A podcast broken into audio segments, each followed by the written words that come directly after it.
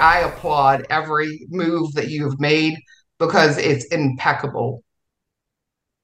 You need to hear it. And that's so, the preview. I'm like, I'm getting actually go. like so emotional right now. I feel like I'm gonna cry. Like Aww. That is like legitimately. Oh my god, I like am so emotional.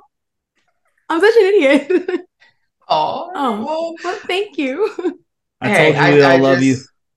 Apparently, I just want you guys to know. I mean, I am a number one out here as far as trying to help others along.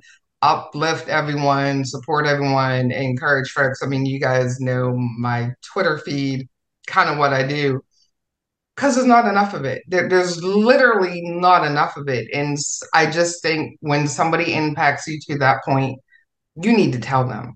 You need to tell them. You need to let them know, because maybe they are having that bad day or that bad week, or maybe that rough month. Maybe they are having a little bit of imposter syndrome or that little bit of self-doubt, or maybe the story they're working on right now is a little bit of a struggle.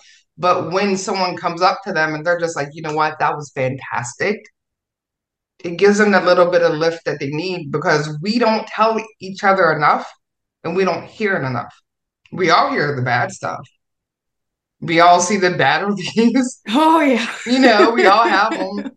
And I feel like sometimes we dwell on that rather than trying to support our peers and lift them up and let them know, hey, you know what? What you did the other day was fucking awesome. So, yeah. Hats you were off. Such, like, you were such a pillar in this community, Candace. Oh, my God. I love you so much. I, like, did not expect to cry on a podcast.